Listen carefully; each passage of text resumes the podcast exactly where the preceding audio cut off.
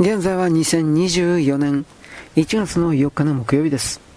米国がこれだけ衰退凋落してしまった。これに合わせて世界の各国が同様に内部の崩壊のようなものが始まっています。特に米国の対応パートナー国、先制独裁国の中国において、私の見立てにおいては人心の政府からの離反、そしてこれは多分本当だと思われるのですが、内部で大量の人間が心臓麻痺などによって死んでいるという、この情報を私は伝えます。もちろんそれはワクチンであり、そしてもちろん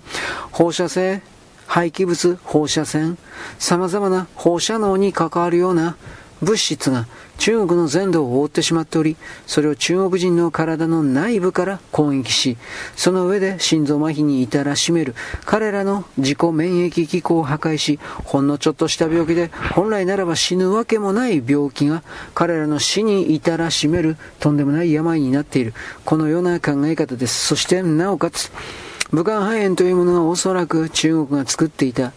そのことに関する新しいタイプの生物兵器、この開発もまだ続いており、それを中国はどこかの時点で世界にばらまく可能性が再びある。これを言います。武漢肺炎 COVID-19 に関しては、米国の側が、オバマの側が、設計図を私、中国に下請けに作らせていた。いたけれど中国がそれを全て乗っ取って最後は米国を裏切って勝手にばらまいた。このような考え方を私は持っています。誰が誰を騙しているのか裏切っているのかはっきりとわからない。人類の裏側から支配していると勝手に看板を立てているようなダボス会議の連中であるとか欧州の貴族、王族、そして米国の中の選ばれた人々と自称する人たち、